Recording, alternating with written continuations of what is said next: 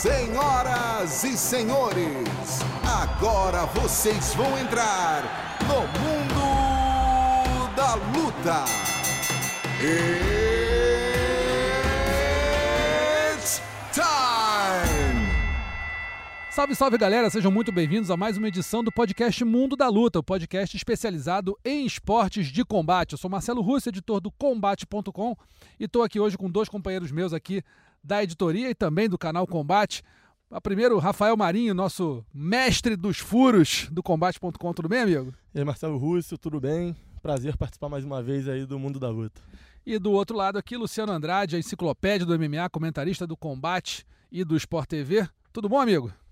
Tudo bom, tudo certo. E hoje o programa tá. Acho que tem polêmica pela frente, né, Rússio? Tem bastante polêmica. Só lembrando o pessoal que está chegando agora no mundo da luta, é, o podcast é dividido em três assuntos principais. Depois a gente elege o nocaute da semana, a finalização e a vergonha da semana. E logo, ah, como o Luciano falou, polêmica no primeiro assunto, um assunto né, realmente muito desagradável, o, a, o caso de é, a acusação, e parece que aconteceu o mesmo estupro, do Erivan Conceição, a, treinador de boxe da Tinogueira, um cara muito conceituado no meio do, do, da luta, a duas alunas, a época dele, da, na, na academia Tim Nogueira. Então, assim, o Fantástico da Rede Globo exibiu uma reportagem que duas alunas, é, duas ex-alunas dele, né, na época, alunas, é, contam que ele forçou né, relações com elas, criou situações é, muito constrangedoras e muito graves na, quando treinava elas para a equipe de boxe, depois também para a equipe de MMA. E fica aquele negócio, né, Marinho? Você tem é, uma situação dessa, que um treinador conceituado, que né, trabalhou com o Minotauro, com Anderson Silva, com o Júnior Cigano, envolvido numa situação gravíssima como essa, que a gente não pode deixar passar em branco, né? É sem dúvida uma situação imperdoável, é uma situação que mancha o esporte, mais uma situação envolvendo treinadores. A gente já viu isso recentemente na ginástica, teve outra matéria do Fantástico recentemente com outro treinador de MMA, o Herman Gutierrez. Agora a questão do Erivan aí, história muito forte, um depoimento muito forte da Camila, que botou a cara mesmo e falou tudo o que aconteceu, uma história impactante e surpreendente também para qualquer um que já tenha tido qualquer tipo de contato com o Erivan. É, a Camila Borges Araújo, que foi a, a, uma das duas meninas que deu depoimento, ela decidiu aparecer e né, deu seu nome, deixou sua imagem clara, e teve uma outra é, vítima também do Erivan que preferiu não se identificar e nem é, revelar o rosto. Agora, Luciano, tem uma situação também que é muito, muito é, peculiar no mundo da luta, a gente vê no mundo do MMA principalmente, que, um, que os integrantes do, do MMA normalmente se calam. Quando acontece isso, a gente vê que os, os integrantes não, não dão nenhuma é, opinião, todo mundo fica em silêncio. Quando, na, quando em outros assuntos a gente vê que o mundo do MMA é muito, né, é muito proativo em opiniões, em julgar ou em falar as coisas ou defender. Nesse caso, ninguém falou nada. Eu acho meio estranho isso, não sei se você concorda comigo. É lamentável, eu acho que isso acontece em função de duas coisas. Uma até é, existe no Brasil inteiro, creio que até tem origens culturais, é a questão de colocar a camaradagem, a amizade É acima de qualquer coisa. É, se o cara cometer um crime, não interessa que seja parente, que seja amigo, você tem que se ater aos fatos, é, é, é, recriminar, mas o pessoal é, analisa sempre sobre uma ótica da camaradagem e da, da amizade, que eu acho que, como eu falei, tem muito no país. E outra questão, o corporativismo, que também tem em vários ambientes. Eu sou advogado, por exemplo, te garanto que é um meio muito corporativista, eu sou jornalista, também tem corporativismo no nosso meio. Muito. Mas é muito em função disso. E, é- e essa união normal- normalmente que existe em alguns temas que você falou é justamente também fruto de corporativismo. Se unem para defender a classe, mas eu acho que no final das contas acaba prejudicando o esporte como um todo, a imagem do esporte, a imagem dos lutadores. Eu até entendo que alguém não queira falar por amizade, para não entrar no, não queira entrar no assunto, mas se alguém vai lá questionar, perguntar, o cara tem que, tem que Se posicionar. Se posicionar, exatamente. Então, não é a primeira vez que isso acontece, já aconteceu Verdade. outras vezes no MMA. Então é, é um equívoco, então que tem para mim base nisso e principalmente aí no corporativismo do, do meio tre dos treinadores, lutadores, do MMA em si. É, e a gente tem aí notícias dadas pela, pela AG Fight, né, um site também especializado em MMA, que mostra que alguns lutadores, esses sim, se posicionaram e deixaram a Tim Nogueira, no caso do Davi Ramos, né, que é um lutador do UFC, é, muito conceituado, e que em solidariedade ao Erivan, ele, ele decidiu sair da Tim Nogueira, porque não acredita na, na, nas acusações feitas ao treinador. E agora tem uma nova, uma nova informação, também dada pela G-Fight, que o Rick Monstro, que é um lutador que já né, lutou no, no, no, Ultimate Fighter, hoje luta, lutava no circuito de Nogueira via mão, é, parece que ele teve realmente uma relação com uma das meninas, e, e, segundo ele, consensual totalmente. Enfim, a mãe dela sabia, ela era menor de idade, eles namoraram, tiveram um namoro normal, como qualquer outro, mas que isso surgiu Aí apareceu essa informação e ele deixou a, a direção da Tinogueira muito à vontade para, se quisesse demiti-lo, né, encerrasse o contrato dele e eles o fizeram, né? Eles, o Rick Monstro? Rick Monstro. É bom, se a, a pessoa tem mais do que 14 anos, não tem problema, pode até ser menor de idade. E com relação ao Davi Ramos, é um direito dele não acreditar, acreditar Sim. no amigo.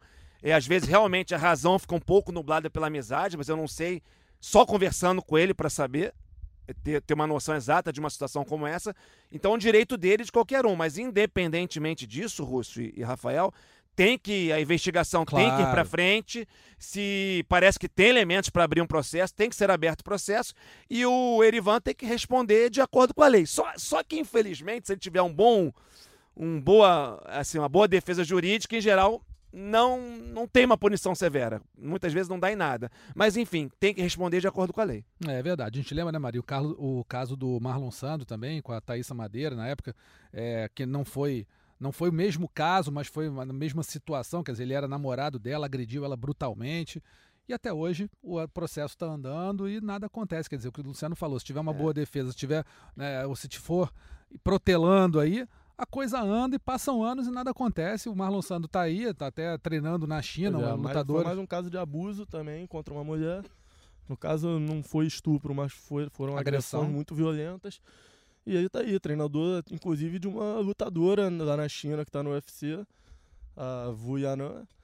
E continua trabalhando normalmente, pôde sair do país, então não teve. Nem, é. Até agora ainda não teve nenhuma punição mais severa. Só lembrando que é o normal quando o cara tem uma boa retaguarda jurídica, uma boa defesa, realmente é difícil ter alguma punição. Quando tem, não é severa, o que acaba estimulando claro. a reincidência. No caso do Marlon, ele foi reincidente. Reincidente algumas vezes, né? No caso, inclusive com a própria Thaísa. É, tô falando com ela, vezes. né? Sim, sim, sim. Não adiantou nada. Exato, enfim, exato. voltou lá nada. e fez de novo. Voltou lá, fez de novo. Foi, a princípio, é, expulso da equipe Nova União e foi treinar, foi trabalhar em outras equipes, agora está na China. E é aquilo, né? E, e também nesse caso, como você falou, é, silêncio completo nas redes sociais de lutadores, de todo mundo, ninguém se posicionou, ninguém falou nada. Enfim, é um assunto que a gente não gosta de tratar aqui no podcast, a gente prefere muito mais falar. Só para ser justo aqui, eu vi uma lutadora se posicionar sobre esse caso aí do, do Erivan, foi a Sara Frota. Sim. Que eu vi postar que esse é só mais um caso de dezenas de casos de abuso que tem contra mulheres no esporte. Ela foi a única que eu vi se posicionar nas redes sociais. Uma mulher, né? E assim, lutadores homens, ou treinadores, ou né, donos de equipe, enfim, ninguém abriu a boca para falar nada. O que eu acho lamentável, eu acho que esse é um momento, eh, poderia se usar isso como um marco para se falar do assunto, para se coibir, para se né, colocar para frente.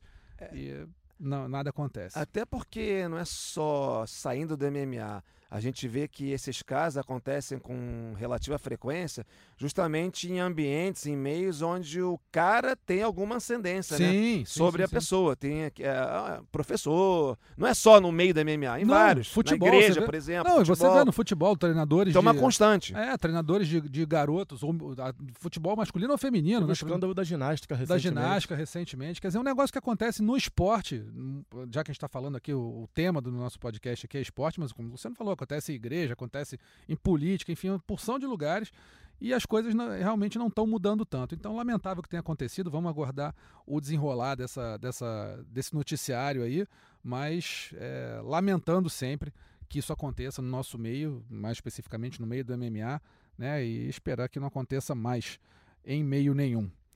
Bom, nosso segundo assunto agora, o UFC Tampa, que aconteceu no último sábado lá na, lá na, na Flórida, nos Estados Unidos. Teve aí é, a luta principal, Joana Jedrzejczyk contra a Michelle Watterson. Mas pra gente aqui, vamos começar falando de quem realmente interessava para os brasileiros, para nossa audiência é, nacional. Kron Grace, mais uma vez lutando no UFC, defendia uma invencibilidade de cinco lutas e acabou sendo derrotado pelo Cub Swanson por pontos. E aí eu pergunto para vocês, eu vou falar, começar primeiro com o Luciano aqui.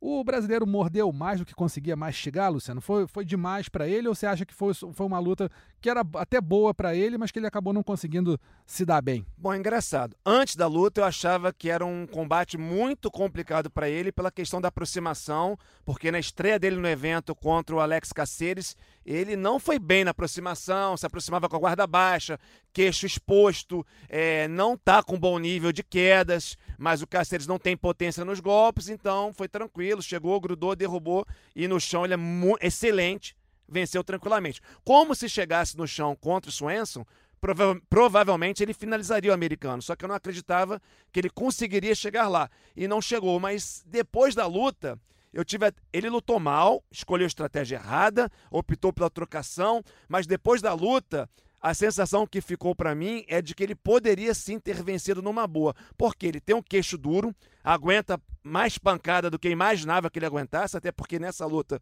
que foi a primeira derrota, foi quando realmente foi na a luta na qual a gente realmente viu que ele é um cara que aguenta pancada. Nas anteriores não tínhamos como saber porque foram tranquilas, né? uhum. né? Ganhou na base do jiu-jitsu.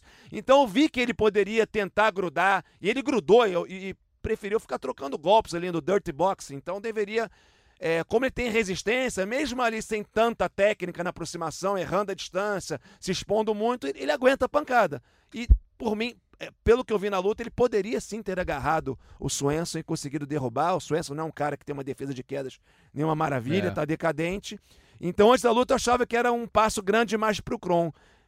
Vendo a luta, ele lutando mal, escolhendo a estratégia errada, tendo opções erradas, to tendo tomado decisões erradas na luta, eu vi que daria se tivesse tomado as decisões certas. E talvez, né, Marina, a gente vendo aqui, imaginando que talvez ele pudesse treinar é, um, boxe melhor, ou então, de repente, treinar wrestling, será que não seria caso, de repente, dele buscar, não sei nem se vai fazer, acho difícil que ele faça, mas buscar outras academias ou outros meios de treinar, principalmente wrestling, né? Porque eu até vi um comentário do Luciano nas redes sociais que o wrestling lá dos, dos irmãos Dias é quase inexistente. O boxe é até um boxe bom, mas né, para você estar tá no MMA e estar tá no, no UFC, no nível muito alto, você precisa estar tá bem várias áreas, não só no, no jiu-jitsu, né? É, até para ele poder colocar em jogo o carro-chefe dele, que é o jiu-jitsu, ele precisa de um jogo de quedas mais afiado. A gente viu as vezes que ele tentou levar para o chão, foi puxando para a guarda na maioria das vezes. Aí foi dar um tiro nas pernas do Swenson, faltando um minuto e meio para acabar a luta. Então fica realmente difícil ganhar a luta desse jeito, ainda mais ele com uma trocação muito crua ainda. A gente viu o Cub Swenson no terceiro round muito cansado, não sei se vocês concordam, mas eu achei que ele já estava totalmente desgastado e mesmo assim, na base da experiência, ele conseguiu ganhar o round.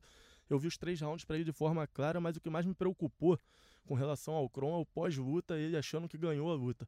Quando ele acha que ganhou a luta, tendo uma atuação como aquela, preocupa para como ele vai melhorar para o futuro, para as próximas lutas. É verdade. O que eu, o que eu vejo assim da, da postura do Kron, eu não sei, eu não conheço é, de perto. Kron apareceu agora para mim aí na, no MMA, tinha lutas em outros eventos, não acompanhei tão de perto a carreira dele, mas me parece que é um lutador que não tem muito aquele drive, aquele drive mental de lutador de querer ser campeão, de querer, sabe, ser o melhor do mundo. Me parece que ele está ali meio que ah, tô aqui, mas se não tivesse também tava tudo certo. Não sei, acho que a postura dele não é uma postura. Você vê lutadores que realmente são focados, que aquele cara que quer treinar e quer ganhar e quer ganhar de qualquer jeito e ser melhor do mundo. Eu não vejo muito isso é, nele. Para ter certeza, só o conhecendo pessoalmente eu também não conheço. É. Mas ali realmente parecia que ele não estava desinteressado é na isso, situação. É isso. Não estava satisfeito, talvez esteja ali só pelo dinheiro. Ou seja, tá zen demais da conta para para um evento de MMA, né? E, e ainda tem aquela história também com relação a acreditar que ter vencido a luta, claro que perdeu a luta. É muito comum no meio a galera falar: ah, não, perdi, mas pelo menos alguma coisa eu consigo ganhar nessa derrota. Aprender com meus erros. Isso se ele tá achando que ganhou, fica difícil aprender com os difícil. erros, né? E Exatamente. poder voltar melhor na próxima. Pois é, acho que o drive mental dele, acho que ele realmente não tá com a cabeça no UFC, em ser campeão do UFC, parece que tá ali ou por grana, ou por, sei lá, tá querendo experimentar uma outra coisa, tá ali porque ah, dá status, eu não sei, mas a, a- eu não vejo brilho nos olhos dele, eu não vejo aquele cara que tá com sangue nos olhos, faca entre os dentes, Eu querendo... até achei que ele foi um cara que buscou a luta o tempo todo, ele andou pra frente, ele se mostrou guerreiro, aguentou muito golpe ali. Mas achei que talvez tenha faltado um senso de urgência pra mostrar, ter um plano B ali, e não tentar uma queda faltando um minuto e meio pra acabar a luta, quando ele já tava perdendo, inclusive, o terceiro round, depois de já ter perdido claramente os dois primeiros. É isso, não, sei se ele parece que não, não vê a luta como al- alguma coisa que é, que é né? O, o que é a luta realmente. Vai sei lá. saber se ele não tentou derrubar porque durante a luta tava achando que tava ganhando também, né? Ah, Aquela queda pra garantir a vitória, né? Pode ser, pode ser. E aí é mais um problema, né? Mais um problema para Aí ele. vira um problema até de corner, né? Exatamente. Agora, pensando na- no futuro do Kron aí para o restante do UFC, para os próximos tempos, alguém imagina alguma luta que ele pudesse fazer aí que se- fosse interessante para ele? Cara, um nome específico é difícil. Eu acho que ele tem que agora dar uns passos pra trás, enfrentar um adversário menos calibre que o Cub Swanson, um cara menos experiente, alguém que esteja mais ou menos no mesmo patamar dele no MMA hoje. É, eu acho que o UFC tem que trabalhar o nome dele com calma. Ele é um cara que pode ser importante, especialmente em eventos no Brasil aqui. Teve um UFC Rio esse ano e o UFC não escalou ele no card. Eu acho inexplicável isso. Acho que o Kron Gracie lutando no Rio, seja no card preliminar ou no principal, vai ser um evento por si só, um Gracie lutando no UFC no Rio de Janeiro. Então é um nome que o UFC tem que trabalhar com calma. Eu acho que não adianta jogar ele aos leões de qualquer maneira. Tem que ser a luta certa, na hora certa, para ele poder evoluir. É, olhando esse ar meio blasé que ele tem assim, vai saber se ele nem quis vir pro Brasil, né? Quer ficar mais nos Estados Unidos, quer mais perto lá da Pode Califórnia. ser também, pode, Pode ser que ser, ele não eu acho, tenha eu não tido duvido, vontade, não. mas eu acho que deveria ter havido um esforço do UFC para colocar ele nesse card. E se tiver outro evento no Rio ano que vem, que a gente acredita que acabe tendo, eu acho que é um nome que não pode faltar no card. É, eu também acho que seria interessante ver o Gracie lutando aqui no Brasil, especificamente no Rio. A outra luta que foi bem, bem falada aqui no Brasil e que certamente mobilizou bastante atenção foi a Amanda Ribas contra a Mackenzie Dern. A Amanda Ribas venceu e também com autoridade a Mackenzie. Mackenzie vindo de, de é, ter, ter tido uma filha há só quatro meses, né? E foi lá, subiu no octógono, conseguiu bater o peso até mais fácil do que ela normalmente bate, mas encarou Amanda Ribas, essa sim, com sangue nos olhos, faca entre os dentes, é, querendo ganhar de qualquer maneira e fez uma, uma luta bem interessante, né, Marinho? Fez, lutou muito bem, demonstrou evolução na trocação, o chão também dela sempre foi bom, judô dela em dia, conseguiu uma derrubada linda em cima da Mackenzie e a Amanda agora está estreando no ranking do UFC, já está na 15ª posição. É, na, na trocação, ela é muito mais técnica do que a Mackenzie, realmente. Achei que a Uhum. Mackenzie mostrou os mesmos erros de outras lutas, por mais que o tempo parado, a gravidez dela possa ter influenciado alguma coisa no ritmo de luta, mas eu vi ela cometer os mesmos erros de outras lutas. Só que nas outras lutas ela enfrentou adversárias muito menos capacitadas do que a Amanda Ribas. A Amanda mostrou uma trocação afiada, ela é rápida, ela mostrou, acho que a grande evolução dela em pé, na minha opinião, foi a movimentação Sim. dela. Um jogo de pés muito bom nessa luta. E é uma lutadora completa que eu acho que tem um futuro promissor aí no UFC, é a lutadora carismática. É, para mim foi uma luta dentro do que eu esperava, a Amanda conseguindo manter a luta em pé e se aproveitando da maior qualidade técnica que tem na trocação do que a Mackenzie. Eu não sei se você concorda, Luciano. é, Eu perguntar o que você achou da luta também, mas principalmente a Mackenzie parece que na trocação ela estava confiando muito e de repente acertar uma bomba. Tanto que ela jogou várias mãos, assim, aquelas do or die, né? Quer dizer, ou bate, derruba, ou então você fica exposta. E, mas não conseguiu lidar bem com a, com a movimentação da Amanda. Como em outras lutas dela. Sim. A, a Mackenzie Dern tem duas qualidades que muitas pessoas não conseguem ter nem com muito treino, que é a potência nos golpes e também a capacidade de encaixar os golpes, ou seja, de aguentar pancadas, absorver os golpes. Falta técnica, ela está melhorando na, na, na parte ofensiva, tem que melhorar muito e na parte defensiva ela apresenta muitas falhas ainda, se garante basicamente no queixo, tem que melhorar. E com relação ao desempenho dela, eu até acredito que possivelmente ela não estava 100% preparada para a luta pela questão da gravidez e também pela falta de ritmo de competição profissional. Porque uma coisa é treinar na academia, outra coisa ali, com aquela adrenalina toda do evento, você render numa luta para valer. Mas independentemente disso, é, eu acho que mesmo a, a, a Mackenzie 100%, pelo que eu vi ali, ela seria derrotada. Ficou claro para mim que a Amanda Ribas é uma lutadora melhor de MMA. Não tem, não tem que se questionar com relação a isso. E com relação à Amanda, eu acho que ela vai crescer muito na categoria. Mas eu queria, assim, ela- eu acho que falta um pouquinho de potência até pra, É, nos força, golpes né? dela. Força. É. Técnica, ela evoluiu muito na trocação, como o o Rafael falou.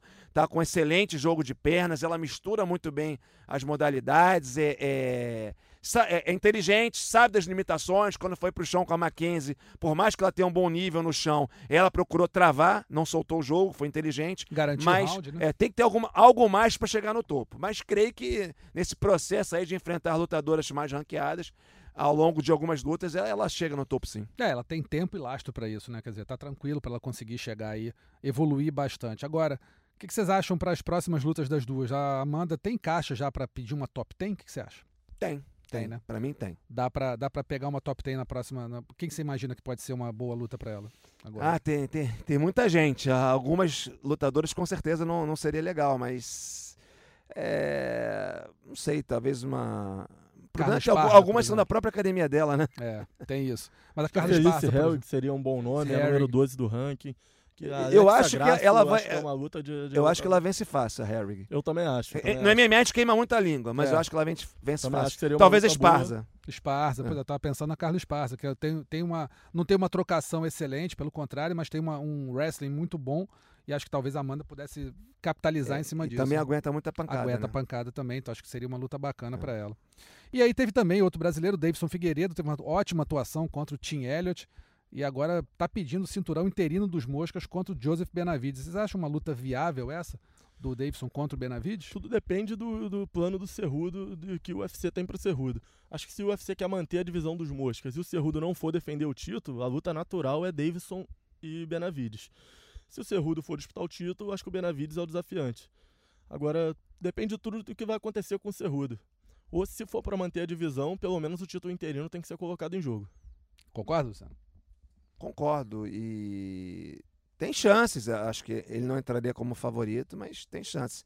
É, perdeu para o Formiga numa luta na qual o Formiga foi bem inteligente, mas Formiga perdeu para o Benavides. Agora a complicação é que é, se rolar Cerrudo e Benavides, o Davidson vai ter que dar um passo atrás, né? Não tem jeito. Ou esperar, né? É, ou esperar. Ou Que esperar um também tempão. depende do quanto esperar. Pode atrapalhá-lo em, questão de, de ritmo de luta, né? É verdade. E aí, logo no, no- pós-luta, né, Mari? O Valide resolveu.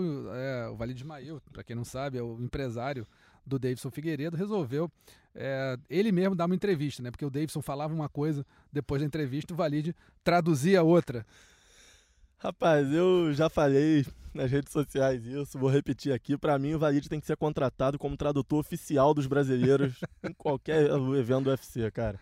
Já, já virou uma questão folclórica pra mim, então quando o Valide vai traduzir, acho que todo mundo que acompanha MMA Para já pra fica ver. no aguardo da tradução dele, mais do que da entrevista do lutador.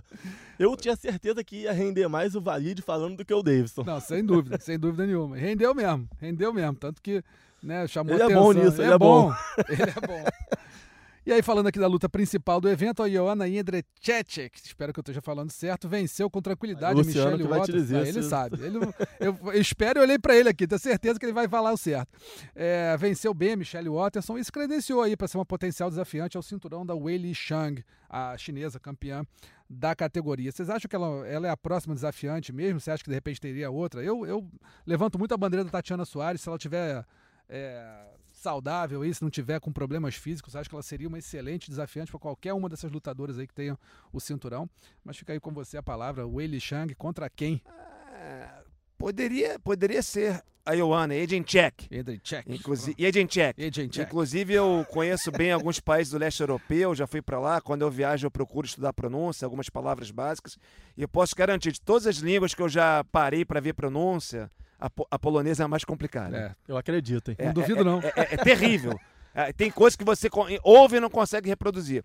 Mas, enfim, eu não gostaria que fosse a Ioana pelo seguinte: ela disputou várias vezes, né? Recentemente, disput- é, defendeu contra a Rosa Maionas, foi derrotada, perdeu na revanche, tentando recuperar o cinturão.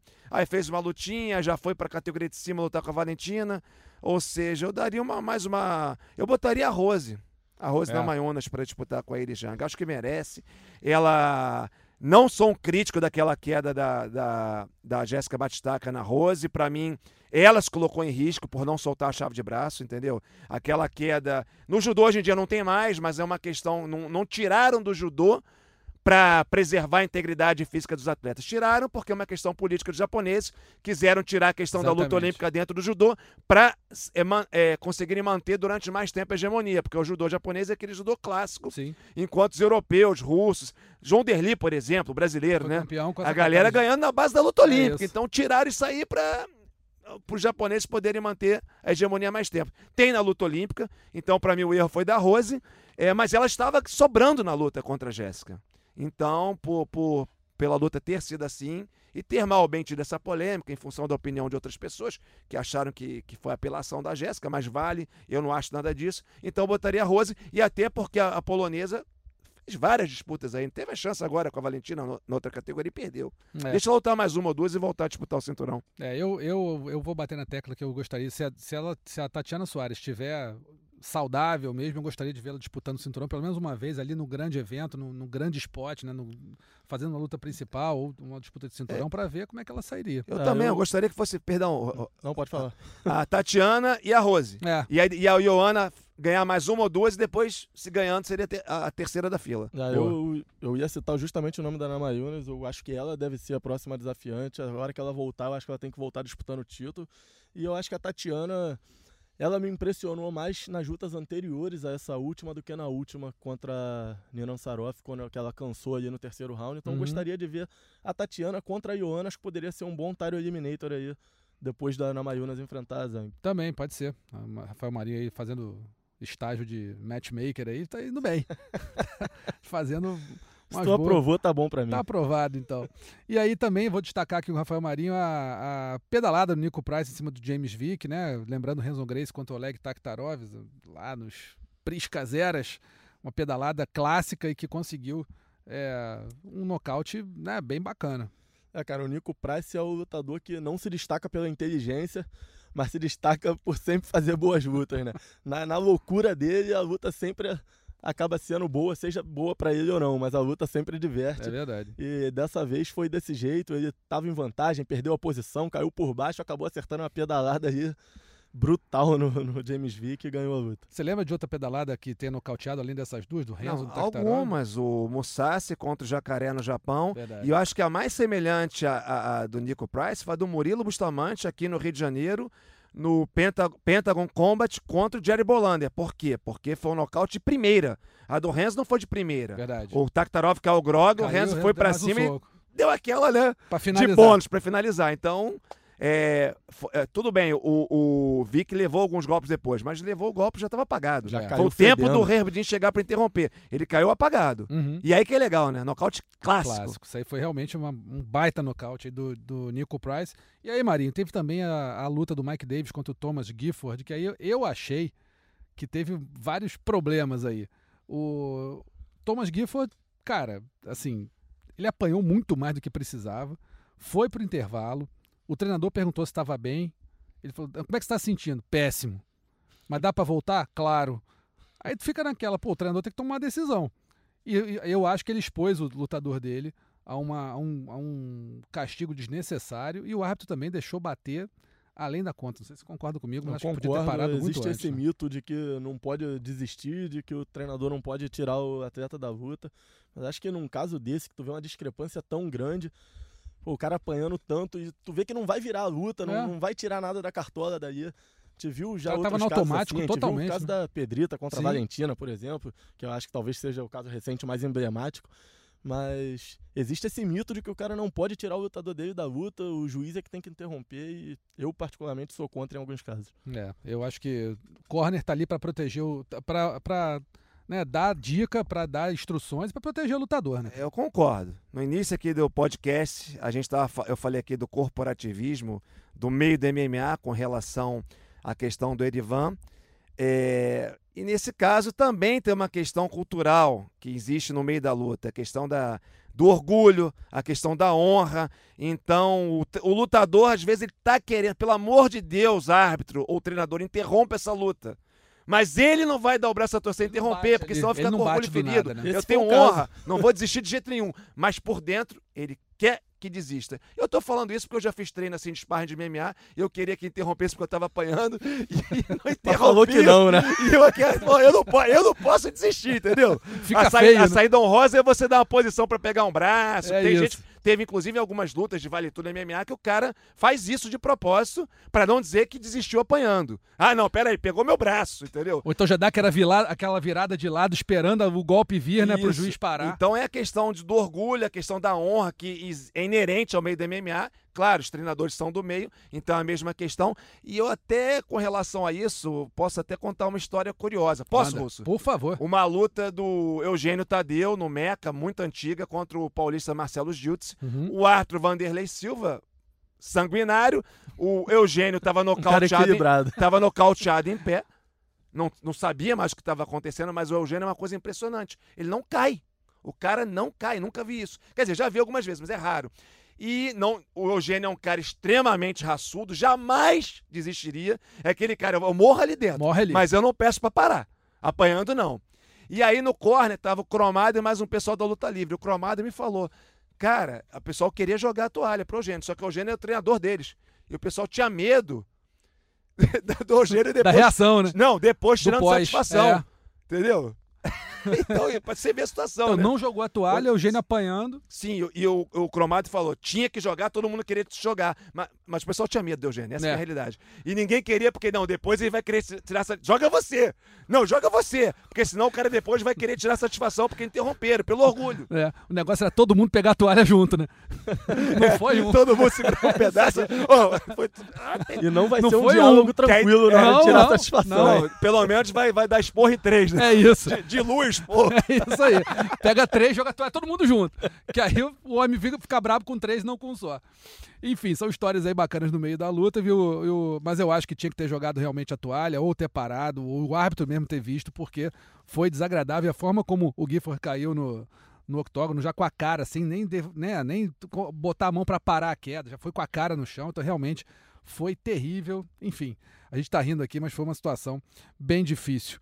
E, pessoal, vamos para o nosso terceiro assunto agora, o UFC Boston, que acontece nessa sexta-feira. Não vai ser no sábado. Cuidado aí, porque o pessoal que acompanha o UFC costuma já saber que o sábado é dia de luta, mas nessa sexta-feira, dia 18 de outubro, tem o UFC Boston, lá em Massachusetts, nos Estados Unidos.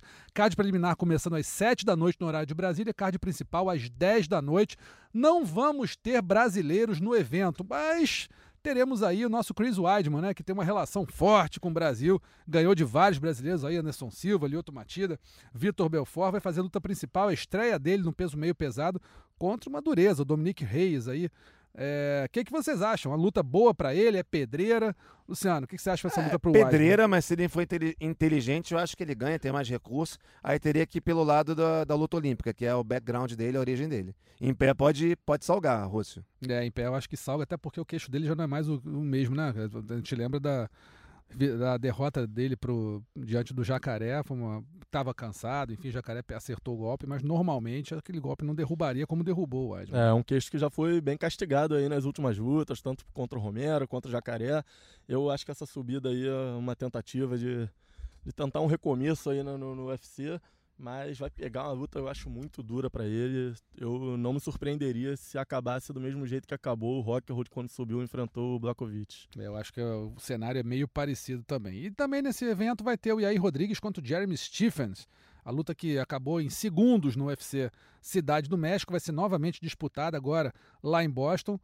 O que, que vocês acham? Quem leva melhor? Vou perguntar para o Luciano primeiro. Quem leva melhor nisso aí? É uma luta que agora já ganhou um certo ar de rivalidade. Discutiram depois no hotel, enfim. Então começou a ter um chamado bad blood entre os dois, né? A minha aposta é a mesma da outra vez. Eu acho que o Stephens tem mais potência, tem mais sangue nos olhos. O Yair é inegavelmente mais técnico, mas para ser sincero, Rússio, Rafael, ele nunca me convenceu muito não. A vitória sobre o zumbi coreano foi espetacular no último segundo de luta, de uma luta que ele perdeu os cinco rounds, Sim. mas até então, assim, luta bonito, com muita plasticidade, mas nunca achei que fosse assim um cara top, não. Pode ser que venha a ser, mas acho que ainda não é, inclusive. Então eu levo mais fé no Stephens pela realmente pegada. Concorda, Maninho? É, então, eu vou apostar no Iair, na verdade. Eu acho que por ele ser um cara mais técnico, acho que eu concordo, o Iair realmente tem muito mais potência nos golpes, pode nocautear a qualquer momento. Mas eu acho que o Yair, por ser mais técnico, consegue levar essa luta, pra, pelo menos para ganhar por pontos. Marinho ficou fã do Yair Rodrigues, que ele estava no evento lá que, ele, que o Yair ganhou do zumbi coreano. Não fiquei fã, mas certamente levanta foi o bandeira. mais bonito que eu vi ao vivo. Marinho levanta a bandeira, puxa o violão, dá aquela cantada de mariachi toda vez que o Yair Rodrigues vai não pro é pra tanto, Não é pra tanto. Então tá torcendo aí pro homem. Eu, eu vou apostar no Stephens também. Eu acho que o Yair vai por mais que ele seja mais técnico, acho que o Stephens tem uma, um lastro maior, é mais, é mais técnico mesmo, como o Luciano falou. Acho que ele vai levar essa luta aí. Tem agora 100 brasileiros aqui. Vocês têm mais alguma luta de destaque para esse evento? Tem o, aí o Joe Lauzon, vai enfrentar o Jonathan Pierce. Acho que na luta nada demais aí. Cara, eu não Greg tenho, Hard, Ben Sossoli. Não tem mais nenhum destaque. É, eu acho que não tem grande destaque. Luciano, tem algum destaque para esse evento não, Para mim são essas lutas. Essas Toda a expectativa do, do Stephens nocautear o aí. Posso queimar a língua, uhum. mas Tô nessa expectativa e curioso aí para ver como é que o Chris Weidman vai se sair no peso de cima.